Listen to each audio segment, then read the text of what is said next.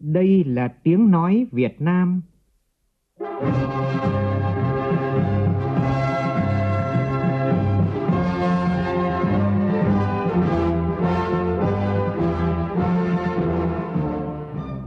là tiếng nói Việt Nam, phát thanh từ Hà Nội, thủ đô nước Cộng hòa xã hội chủ nghĩa Việt Nam.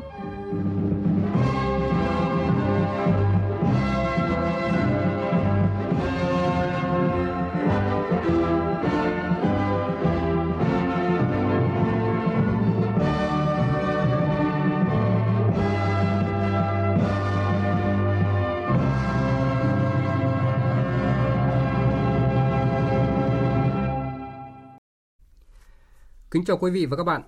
Mời quý vị và các bạn nghe chương trình Thời sự sáng thứ hai ngày 26 tháng 7, tức ngày 17 tháng 6 năm Tân Sửu của Đài Tiếng nói Việt Nam. Chương trình có những nội dung chính sau đây.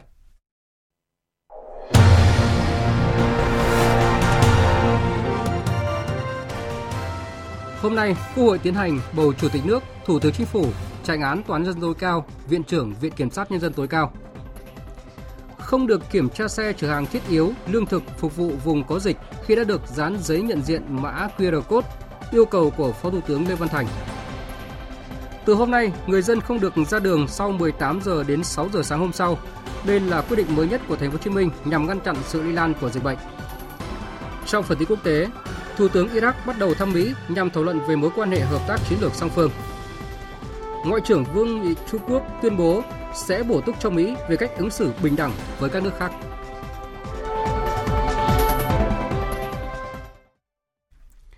Bây giờ là nội dung chi tiết.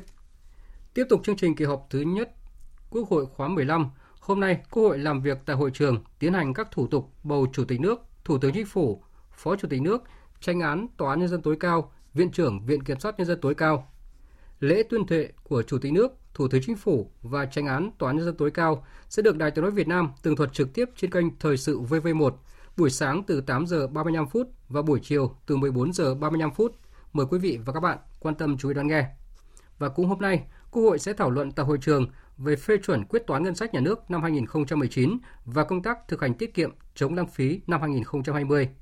Trước phiên họp, nhiều đại biểu đã góp ý về các giải pháp thực hành tiết kiệm chống lãng phí trong đó cần siết chặt kỷ luật kỷ cương trong công tác này.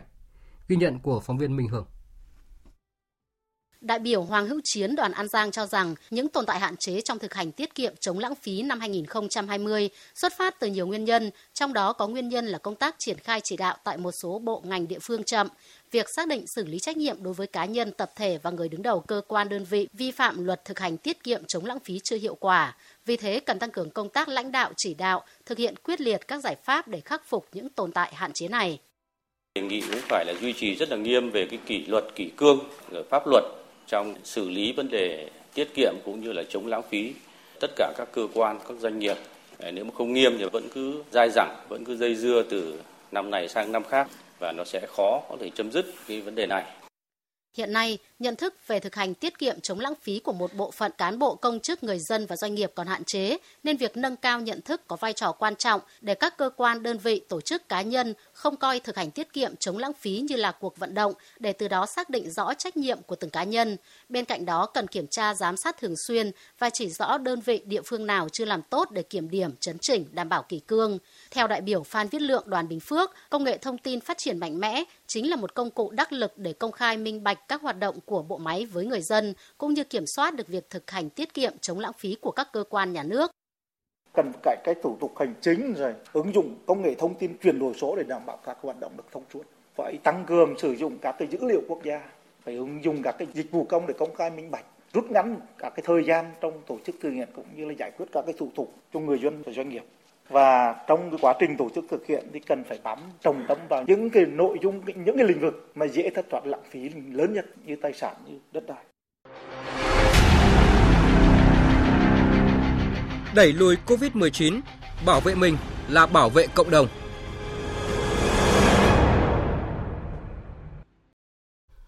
Thưa quý vị và các bạn, ờ, thông tin mà chúng tôi vừa cập nhật từ Bộ Y tế, tính từ 19 giờ tối qua đến 6 giờ sáng nay, nước ta có thêm 2.708 ca mắc COVID-19 mới, trong đó có 4 ca nhập cảnh.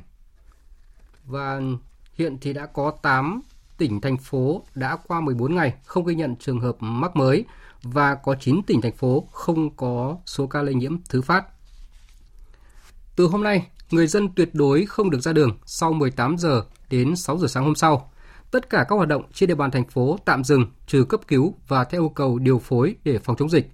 Quy định mới nhất này được đưa ra sau hội nghị mở rộng lần thứ 7 Ban chấp hành Đảng bộ Thành phố Hồ Chí Minh khóa 11, Ban giải pháp kiểm soát và khống chế dịch COVID-19. Ủy viên Bộ Chính trị, Bí thư Thành ủy Thành phố Hồ Chí Minh Nguyễn Văn Nên chủ trì hội nghị. Tin của phóng viên Hà Khánh thường trú tại Thành phố Hồ Chí Minh. Bí thư Thành ủy Thành phố Hồ Chí Minh Nguyễn Văn Nên cho biết, hiện nay nhiệm vụ hết sức quan trọng là cùng nhau hạ quyết tâm thực hiện triệt để chỉ thị 16 trên địa bàn thành phố. Theo ông Nguyễn Văn Nên, thực hiện chỉ thị 16 của Thủ tướng Chính phủ, thành phố đã làm được nhiều việc nhưng vẫn còn khá nhiều việc chưa làm được. Và hiện nay, thành phố đang ở thời khắc trọng đại, mang tính chất sinh tử. Chúng ta phải kéo dài thêm một thời gian nữa với quyết tâm cùng nhau thực hiện cho bằng được. Theo Chủ tịch Ủy ban nhân dân thành phố Hồ Chí Minh Nguyễn Thành Phong, sau 15 ngày thực hiện chỉ thị 16, thành phố chưa đạt kịch bản tốt nhất theo mục tiêu đề ra. Việc thực hiện theo kịch bản 2 là tăng cường mạnh mẽ chỉ thị 16 cùng với các giải pháp nâng cao là điều cần thiết. Đây là điều thành phố không mong muốn, nhưng vì chỉ có một con đường, đó là phải chiến thắng dịch bệnh, nên đề nghị trên tinh thần chỉ thị 12 của thành ủy phải quyết liệt triển khai các giải pháp mà văn bản 2468 đã đề ra. Để thực hiện có hiệu quả nhất, thì tôi yêu cầu mọi người dân phải đặt một cái mệnh lệnh cho chính mình là phải thực hiện nghiêm người cách người gia đình cách gia đình, nhà cách nhà. Và bắt đầu từ tối ngày mai, tuyệt đối không ra đường sau 18 giờ tất cả các hoạt động trên địa bàn thành phố tạm dừng, trừ các trường hợp cấp cứu và theo yêu cầu điều phối để phòng chống dịch bệnh. Hà Nội bố trí một tổ cảnh sát trực tại nút giao vực vòng tại địa phận tỉnh Hà Nam để làm nhiệm vụ hướng dẫn các phương tiện giao thông từ các tỉnh phía Nam đi về Bắc Ninh, Bắc Giang và các tỉnh Đông Bắc và hướng ngược lại, không đi qua Hà Nội mà rẽ sớm đi theo quốc lộ 38. Đây là chỉ đạo của Bí thư Thành ủy Hà Nội Đinh Tiến Dũng trong chuyến kiểm tra các chốt trên tuyến cao tốc Pháp Vân Cầu Rẽ vào chiều qua. Tin của phóng viên Nguyên Nhung. Việc phân luồng từ xa này vừa giúp giảm ùn tắc giao thông, vừa giúp các phương tiện đỡ mất công quay đầu hoặc khai báo y tế khi đi qua Hà Nội nhấn mạnh dịch COVID-19 có nguy cơ bùng phát rộng nếu như thành phố không siết chặt kỷ cương, kiên trì thực hiện các biện pháp mạnh.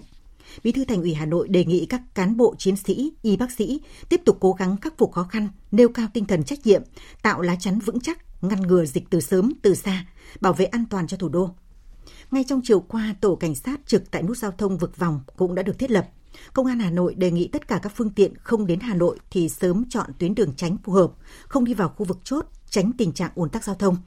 Trong thời gian tới, Hà Nội sẽ rà soát tất cả các tuyến cửa ngõ vào thành phố và có thể sẽ thiết lập thêm các chốt để đảm bảo phân luồng từ xa theo cách tương tự.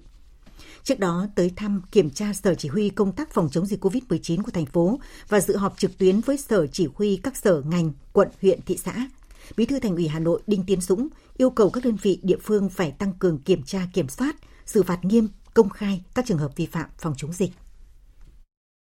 Phòng chống dịch của thành phố chúng ta đã quyết liệt đã đồng bộ và thống nhất rất là cao.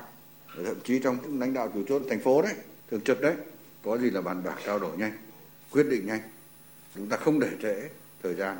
Đấy, chúng ta xác định vừa rồi là giờ vàng mà thời điểm vàng mà thì cái vàng này phải giữ được chống dịch tốt nhưng mà ổn định cái đời sống nhân dân. Nhắc lại là chúng ta không chủ quan. Trong mọi tình huống này phải hết sức bình tĩnh để khắc phục tình trạng ùn tắc giao thông, tạo điều kiện thuận lợi nhất cho việc cung ứng vận chuyển lưu thông hàng hóa thiết yếu, lương thực, thực phẩm kịp thời phục vụ cho các địa phương và đáp ứng nhu cầu đời sống của người dân trong vùng có dịch. Trên cơ sở thống nhất của các bộ liên quan, Phó Thủ tướng Lê Văn Thành vừa yêu cầu các bộ ngành liên quan thuộc chính phủ và Ủy ban dân các cấp không thực hiện kiểm tra đối với các phương tiện vận chuyển hàng hóa thiết yếu, lương thực, thực phẩm phục vụ đời sống người dân trên các tuyến đường cao tốc, quốc lộ, tỉnh lộ, đường giao thông liên huyện, giao thông đô thị trên cả nước – nếu các phương tiện đã được dán giấy nhận diện mã QR code của ngành giao thông vận tải. Việc kiểm tra đối với các phương tiện vận chuyển hàng hóa thiết yếu phục vụ đời sống người dân chỉ được thực hiện tại các điểm giao nhận hàng hóa, đảm bảo tuân thủ đầy đủ yêu cầu phòng chống dịch.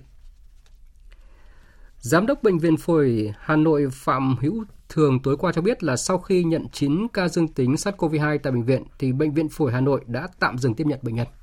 Trước đó, qua xét nghiệm sàng lọc, Bệnh viện Phổi Hà Nội đã phát hiện 14 trường hợp tại khoa nội 3 dương tính với SARS-CoV-2. Mẫu bệnh phẩm của những người này đã được gửi đến Trung tâm Kiểm soát Bệnh tật Hà Nội để xét nghiệm khẳng định. Đến nay đã có 9 mẫu được khẳng định dương tính với SARS-CoV-2. gồm của 7 bệnh nhân và 2 cán bộ y tế. 5 mẫu còn lại sẽ có kết quả khẳng định vào sáng nay. Theo ông Phạm Hữu Thường, đến nay chưa xác định được nguồn lây. Bệnh viện Phổi Hà Nội đã cách ly y tế toàn bộ bệnh viện, tiến hành nội bất xuất, ngoại bất nhập, đồng thời lấy mẫu xét nghiệm toàn bộ những người có mặt tại bệnh viện. Hiện bệnh viện đã lấy được 323 mẫu, trong đó có 214 bệnh nhân đang điều trị tại bệnh viện. Tại Cần Thơ, thành phố cũng liên tiếp ghi nhận nhiều trường hợp F0 mới được phát hiện qua khám sàng lọc. Chỉ riêng trong ngày hôm qua, thành phố ghi nhận 150 ca mắc COVID-19 mới, nâng tổng số ca mắc đến thời điểm này lên 688 ca. Đáng chú ý là đã có một số trường hợp F0 là nhân viên của bệnh viện đa khoa thành phố Cần Thơ. Các ca dương tính tập trung tại khoa hồi sức cấp cứu và phòng cấp cứu nên có tầm ảnh hưởng lớn liên quan đến nhiều khoa phòng trong bệnh viện. Do đó, đề xuất phong tỏa tạm thời bệnh viện đa khoa thành phố Cần Thơ và ngừng tiếp nhận bệnh nhân. Chiều tối qua, thay mặt chính phủ Việt Nam, Thứ trưởng Bộ Y tế Trần Văn Thuấn và Thứ trưởng Bộ Ngoại giao Tô Anh Dũng đã dự lễ tiếp nhận lô vaccine thứ hai gồm 1 triệu 500 liều trong tổng số hơn 3 triệu liều vaccine Moderna lần này được phía Hoa Kỳ viện trợ thông qua cơ chế COVAX để sử dụng khẩn cấp cho chiến dịch tiêm chủng quốc gia phòng COVID-19. Đây là lô vaccine trong số 80 triệu liều mà Tổng thống Hoa Kỳ Joe Biden cam kết cam kết là nhằm đáp ứng nhu cầu tiêm chủng trên toàn cầu. Và tính đến nay thì Hoa Kỳ đã viện trợ cho Việt Nam hơn 5 triệu liều vaccine Moderna trong tổng số 23 triệu liều dành cho 20 quốc gia và vùng lãnh thổ châu Á. Trong bối cảnh phải cố gắng kiểm soát dịch bệnh, tỉnh Quảng Nam vẫn quyết tâm thực hiện chủ trương đón người dân từ thành phố Hồ Chí Minh về quê bằng nhiều phương tiện khác nhau. Địa phương cũng đang lên phương án để giải quyết việc làm, tạo thu nhập cho bà con sau khi hoàn thành cách ly. Phóng viên Long Phi tại miền Trung thông tin. Kể từ chuyến xe đầu tiên khởi hành từ tỉnh Quảng Nam hướng về thành phố Hồ Chí Minh vào ngày 21 tháng 7, đến nay tỉnh Quảng Nam đã đón hơn 800 người dân gặp khó khăn do dịch bệnh tại thành phố Hồ Chí Minh về quê. Ủy ban nhân dân tỉnh Quảng Nam đã tổ chức họp đánh giá rút kinh nghiệm để tiếp tục thực hiện việc đón người dân. Ông Lê Trí Thanh, Chủ tịch Ủy ban nhân dân tỉnh Quảng Nam cho biết, tỉnh đang xem xét dùng nguồn ngân sách và xã hội hóa để trước mắt sẽ lo toàn bộ chi phí cho hai chuyến bay đón những đối tượng là người già yếu, bệnh tật, trẻ em dưới 12 tuổi từ thành phố Hồ Chí Minh về Quảng Nam. Hiện nay là Hội đồng hương tỉnh Quảng Nam tại thành phố Hồ Chí Minh đang xác định cái danh sách và làm việc với các hãng hàng không chủ động ký kết hợp đồng để thực hiện thuê chuyến vận chuyển bà con về nhà. Còn phương án đón bà con có điều kiện về trả các cái chi phí thì Ủy ban tỉnh cũng đã bàn cái phương án này và chúng tôi đã giao nhiệm vụ cho các ngành các địa phương để triển khai thực hiện khi thời điểm phù hợp. Hiện nay, Hội đồng hương các huyện, thị xã, thành phố của tỉnh Quảng Nam tại thành phố Hồ Chí Minh tiếp tục tổng hợp danh sách gửi về Ủy ban nhân dân hoặc ban chỉ đạo phòng chống dịch bệnh COVID-19 cấp huyện của tỉnh Quảng Nam ra soát thẩm định. Ngoài việc chuẩn bị các phương án đón và tổ chức cách ly tập trung người dân về từ thành phố Hồ Chí Minh, tỉnh Quảng Nam đang bàn giải pháp lâu dài, giải quyết việc làm, tạo thu nhập cho bà con sau khi hoàn thành cách ly và ổn định cuộc sống trong thời gian sinh sống tại Quảng Nam. Thưa quý vị và các bạn, những ngày này khi mà nhiều tỉnh thành phố trong cả nước đang căng mình chống dịch Covid-19, nhiều ca sĩ, nhạc sĩ đã đóng góp lời ca tiếng hát như một sự khích lệ tinh thần cho mọi người dân Việt Nam trong công cuộc chống lại đại dịch. Và MV Ba ơi, mẹ chưa về là một trong những tác phẩm tuyên truyền về đại dịch Covid-19 được tìm nghe nhiều nhất trên mạng khoảng một tháng gần đây. Không hào hùng, hiệu triệu mà chỉ với giai điệu nhẹ nhàng, da diết, lắng động, giàu cảm xúc, ca khúc của chàng trai trẻ Phan Thuận Thành nhanh chóng ghi dấu ấn đậm nét trong lòng người nghe. Phóng viên Hồng Phương, thường trú từ đồng bằng sông Cửu Long, kể về tác giả trẻ này.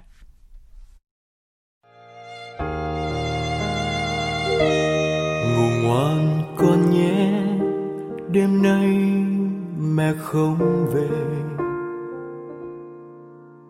Ba sẽ pha sữa cho con, mẹ con phải trực nơi tuyến đầu. Con thương mẹ thì ngủ ngoan Ngủ ngoan con nhé, đêm nay mẹ không về, ba sẽ pha sữa cho con, mẹ còn phải trực nơi tuyến đầu. Trên nền nhạc du dương nhưng đầy ý nghĩa đó, Phan Thuận Thành, chàng trai trẻ sinh năm 1997, chia sẻ cùng phóng viên Đài Tiếng Nói Việt Nam. Giữa lúc cả nước đang căng mình chống dịch Covid-19, nhiều anh chị người quen của anh có vợ hoặc chồng làm bác sĩ đều chung tâm sự về sự cách xa. Đặc biệt, anh có một người chị họ công tác tại bệnh viện Nhi đồng thành phố Hồ Chí Minh đang làm nhiệm vụ ở tuyến đầu chống dịch Covid-19, lấy mẫu xét nghiệm mỗi ngày, không được về nhà. Hai con nhỏ ở nhà cho chồng chị chăm sóc. Đêm đêm trước khi ngủ các con lại hỏi: "Ba ơi, mẹ chưa về nữa sao?" khiến người chồng chạnh lòng.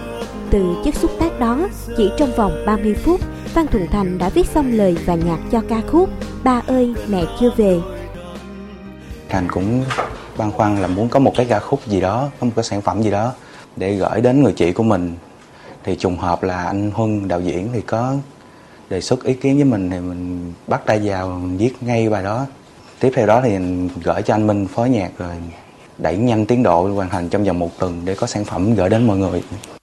Phan Thuần Thành năm nay 24 tuổi, có thể sử dụng thành thạo nhiều loại nhạc cụ, nhưng tự tin nhất là kèn, saxophone, đàn piano và đàn guitar. Từ thành công của MV Ba ơi mẹ chưa về trong thời gian giãn cách xã hội để phòng chống dịch Covid-19, Thuận Thành tiếp tục tận dụng khoảng thời gian này để tập dược trau dồi kỹ năng chơi các nhạc cụ, sáng tác thêm ca khúc. Tất cả các ca khúc ờ, chống dịch đều mang một cái ý nghĩa rất là to lớn thì cũng muốn đóng góp một phần thông qua âm nhạc, thông qua nghệ thuật cũng là một cách để mình tuyên truyền ý thức cho người dân chống dịch để cho dịch bệnh mau kết thúc. Con à con đừng khóc nhé, con à ba ở bên con, những lời mẹ giúp con, mẹ gửi cho ba con đừng khóc nhé. Mai này con sẽ hiểu khi đất nước cần thì ai cũng sẽ phải đứng lên thôi hàng triệu con tim cùng chung một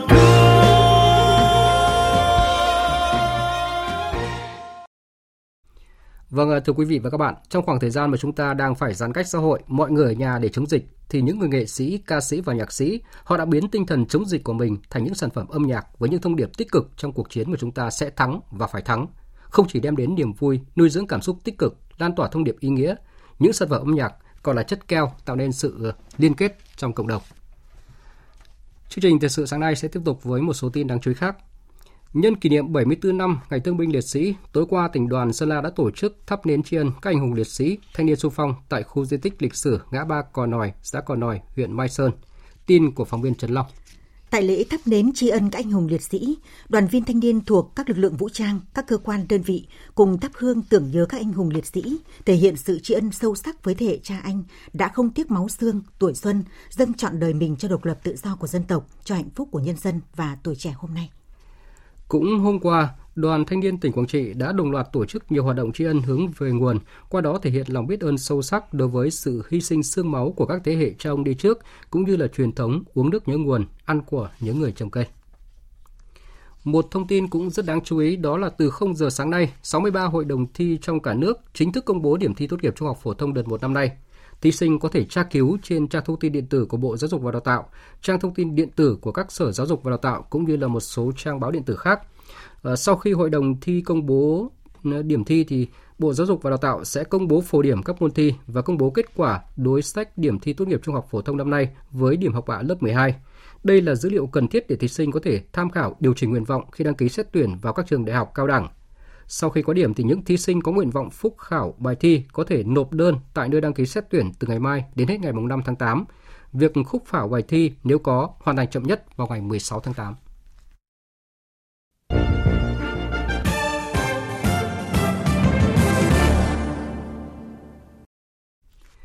Chuyển sang phần tin thế giới, Thủ tướng Iraq Mustafa al-Khatimi hôm qua đã dẫn đầu phái đoàn chính phủ của nước này tới thăm Mỹ trong khuôn khổ nỗ lực nhằm thiết lập mối quan hệ hợp tác chặt chẽ song phương trên nhiều lĩnh vực. Phóng viên Tuấn Nguyễn từ Trung Đông đưa tin. Văn phòng truyền thông của chính phủ Iraq cho biết dự kiến Thủ tướng al-Kazimi sẽ gặp Tổng thống Mỹ Joe Biden trong vòng đối thoại chiến lược thứ tư giữa hai nước để thảo luận về quan hệ Iraq-Mỹ trên nhiều lĩnh vực hợp tác và các vấn đề cùng quan tâm. Trước chuyến thăm, Thủ tướng Mustafa al-Kazemi tuyên bố Iraq không cần bất kỳ lực lượng tác chiến nước ngoài nào trên lãnh thổ nước này bởi các lực lượng Iraq đã chứng tỏ khả năng thực hiện các nhiệm vụ tác chiến độc lập để bảo vệ đất nước và chống lại nhóm khủng bố nhà nước Hồi giáo tự xưng. Thủ tướng Iraq không nêu rõ thời hạn cho các lực lượng Mỹ rời đi, nhưng cho rằng điều này sẽ phụ thuộc vào nhu cầu của các lực lượng Iraq và nước này sẽ tiếp tục yêu cầu Mỹ hỗ trợ đào tạo và thu thập thông tin tình báo quân sự. Trung Quốc sẽ bổ túc cho Mỹ về cách ứng xử bình đẳng với các nước khác đây là tuyên bố của Ngoại trưởng Trung Quốc Vương Nghị ngay trước thềm cuộc gặp với Thứ trưởng Ngoại giao Mỹ Wendy Sherman dự kiến diễn ra tại Thiên Tân vào hôm nay. Phóng viên Bích Thuận, thường trú tại Bắc Kinh, đưa tin. Tuyên bố của ông Vương Nghị được đưa ra ngay trước thềm cuộc gặp với Thứ trưởng Ngoại giao Mỹ Wendy Sherman, dự kiến diễn ra tại Thiên Tân. Bà Sherman đã tới Thiên Tân, bắt đầu chuyến thăm hai ngày tới Trung Quốc. Bà là quan chức ngoại giao cấp cao đầu tiên trong chính quyền Tổng thống Joe Biden đến thăm Trung Quốc. Dự kiến, bà Sherman sẽ gặp Ngoại trưởng Trung Quốc Vương Nghị và Thứ trưởng Ngoại giao phụ trách quan hệ Trung Mỹ Tạ Phong. Trong một thông báo chính thức về chuyến thăm hôm 23 tháng 7, người phát ngôn Bộ Ngoại giao Trung Quốc Triệu Lập Kiên từng tuyên bố Mỹ không có tư cách nói chuyện với Trung Quốc từ vị thế sức mạnh, đồng thời yêu cầu Washington dừng việc can thiệp vào công việc nội bộ của nước này cũng như vu khống bôi nhọ Trung Quốc. Ông cho biết, trong chuyến thăm của Thứ trưởng Sherman, Bắc Kinh sẽ tiếp tục thể hiện rõ nguyên tắc lập trường về quan hệ Trung Mỹ, kiên định bảo vệ chủ quyền, an ninh và lợi ích phát triển của mình. Mỹ sẽ tiếp tục thực hiện các cuộc không kích để hỗ trợ quân đội chính phủ Afghanistan để ngăn chặn các cuộc tấn công từ Taliban. Đó là tuyên bố của người đứng đầu Bộ Chỉ huy Trung tâm Mỹ, tướng Kenneth McKenzie. Phát biểu tại cuộc họp báo ở thủ đô Kabul, Afghanistan, tướng Kenneth McKenzie nêu rõ. Mỹ đã gia tăng các cuộc không kích để hỗ trợ các lực lượng Afghanistan trong vài ngày qua, và chúng tôi sẽ tiếp tục để tăng cường hơn nữa sự hỗ trợ này trong những tuần tới. Nếu Taliban tiếp tục các cuộc tấn công, chúng tôi sẽ vẫn duy trì sự hỗ trợ cho chính phủ Afghanistan về khả năng phòng thủ, trong đó có phòng không. Mưa lớn tiếp tục gây nên những hậu quả nghiêm trọng tại bang phía tây Maharashtra của Ấn Độ trong những ngày qua. Tổng số người thiệt mạng tại bang này trong các trận lũ quét và lở đất đã lên tới 149 người. Thủ hiến bang Maharashtra Abdat Thackeray cho biết, chính quyền sẽ trợ cấp cho mỗi gia đình có người thiệt mạng vì lở đất 500.000 ruby, tương đương khoảng 7.000 đô la, để giúp họ khôi phục cuộc sống. Chính quyền bang cũng sẽ chi trả chi phí chữa trị cho những người bị thương. Cảnh sát Croatia cho biết 10 người đã thiệt mạng và 45 người khác bị thương khi một chiếc xe buýt gặp nạn khi đang trên đường hành trình đến Kosovo. Chiếc xe buýt đã bất ngờ bị mất lái và trượt khỏi đường đi khi đến đoạn đường thuộc thành phố Slavonski Brod của Croatia. Theo lực lượng chức năng của Kosovo, hành khách trên chiếc xe buýt gặp nạn chủ yếu là người dân sống tại Kosovo làm việc tại Đức và họ đang trên hành trình trở về nhà để nghỉ hè. Trong số 45 người bị thương có 15 nạn nhân bị thương nặng. Quý vị và các bạn đang nghe chương trình Thời sự sáng của Đài Tiếng nói Việt Nam. Bây giờ sẽ là thời gian dành cho phần tin thể thao.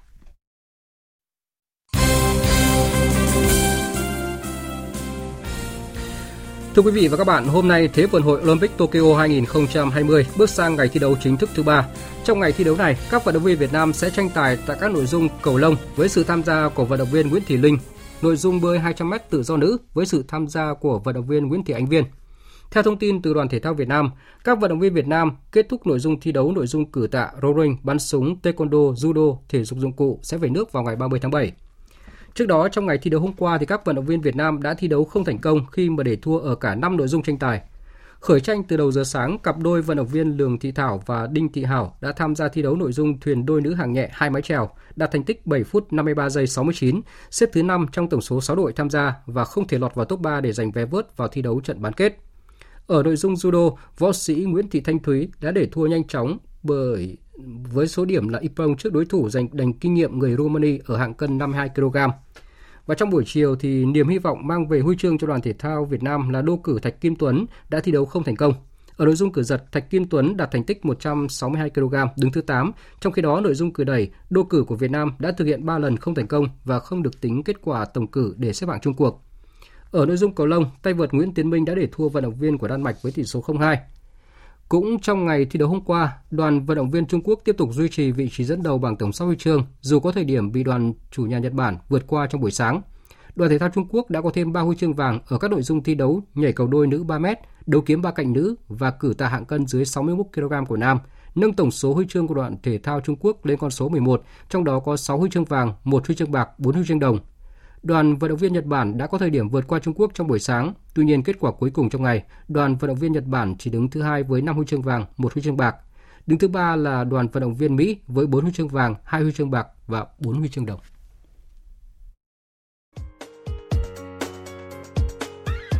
Dự báo thời tiết Mời quý vị và các bạn nghe bản tin dự báo thời tiết ngày và đêm nay Phía Tây Bắc Bộ nhiều mây, có mưa rào và rông vài nơi. Trưa chiều giảm mây, trời nắng. Riêng khu Tây Bắc sáng có mưa rào và rông rải rác. Cục bộ có mưa vừa, mưa to. Trong mưa rông có khả năng xảy ra lốc, xét và gió giật mạnh.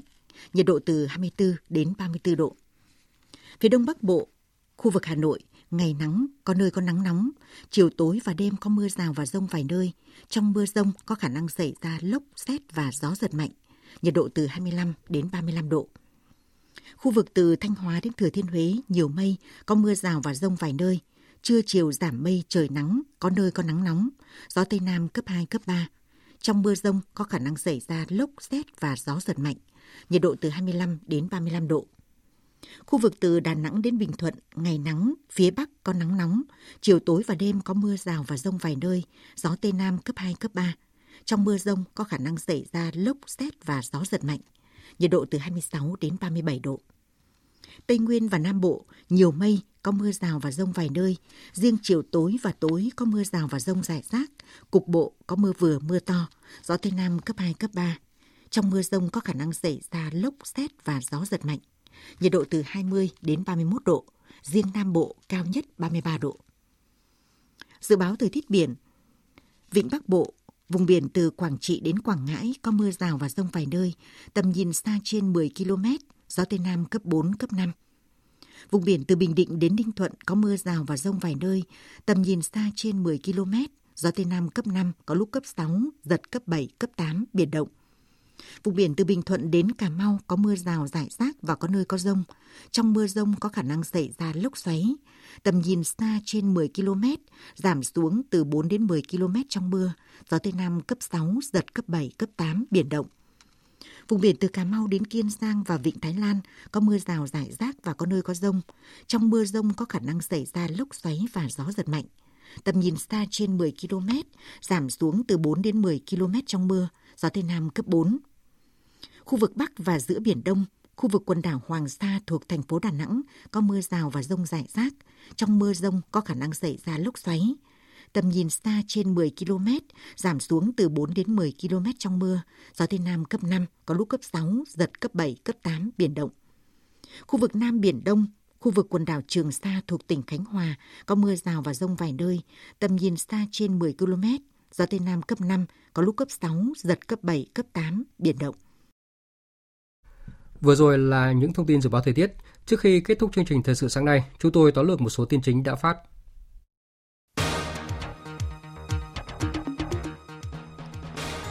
Hôm nay, Quốc hội tiến hành bầu Chủ tịch nước, Thủ tướng Chính phủ, tranh án Tòa Nhân dân tối cao, Viện trưởng Viện Kiểm sát Nhân dân tối cao.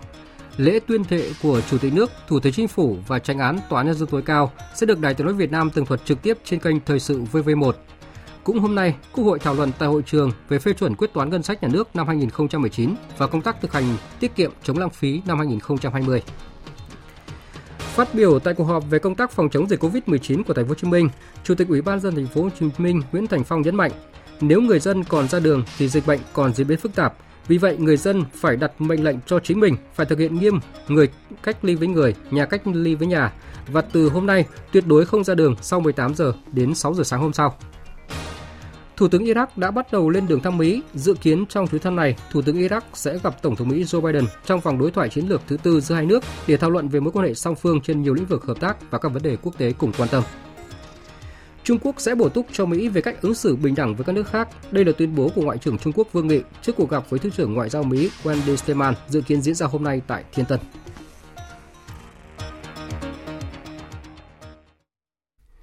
Phần tóm lược những tin chính vừa rồi đã kết thúc chương trình thời sự sáng nay của Đài Tiếng nói Việt Nam.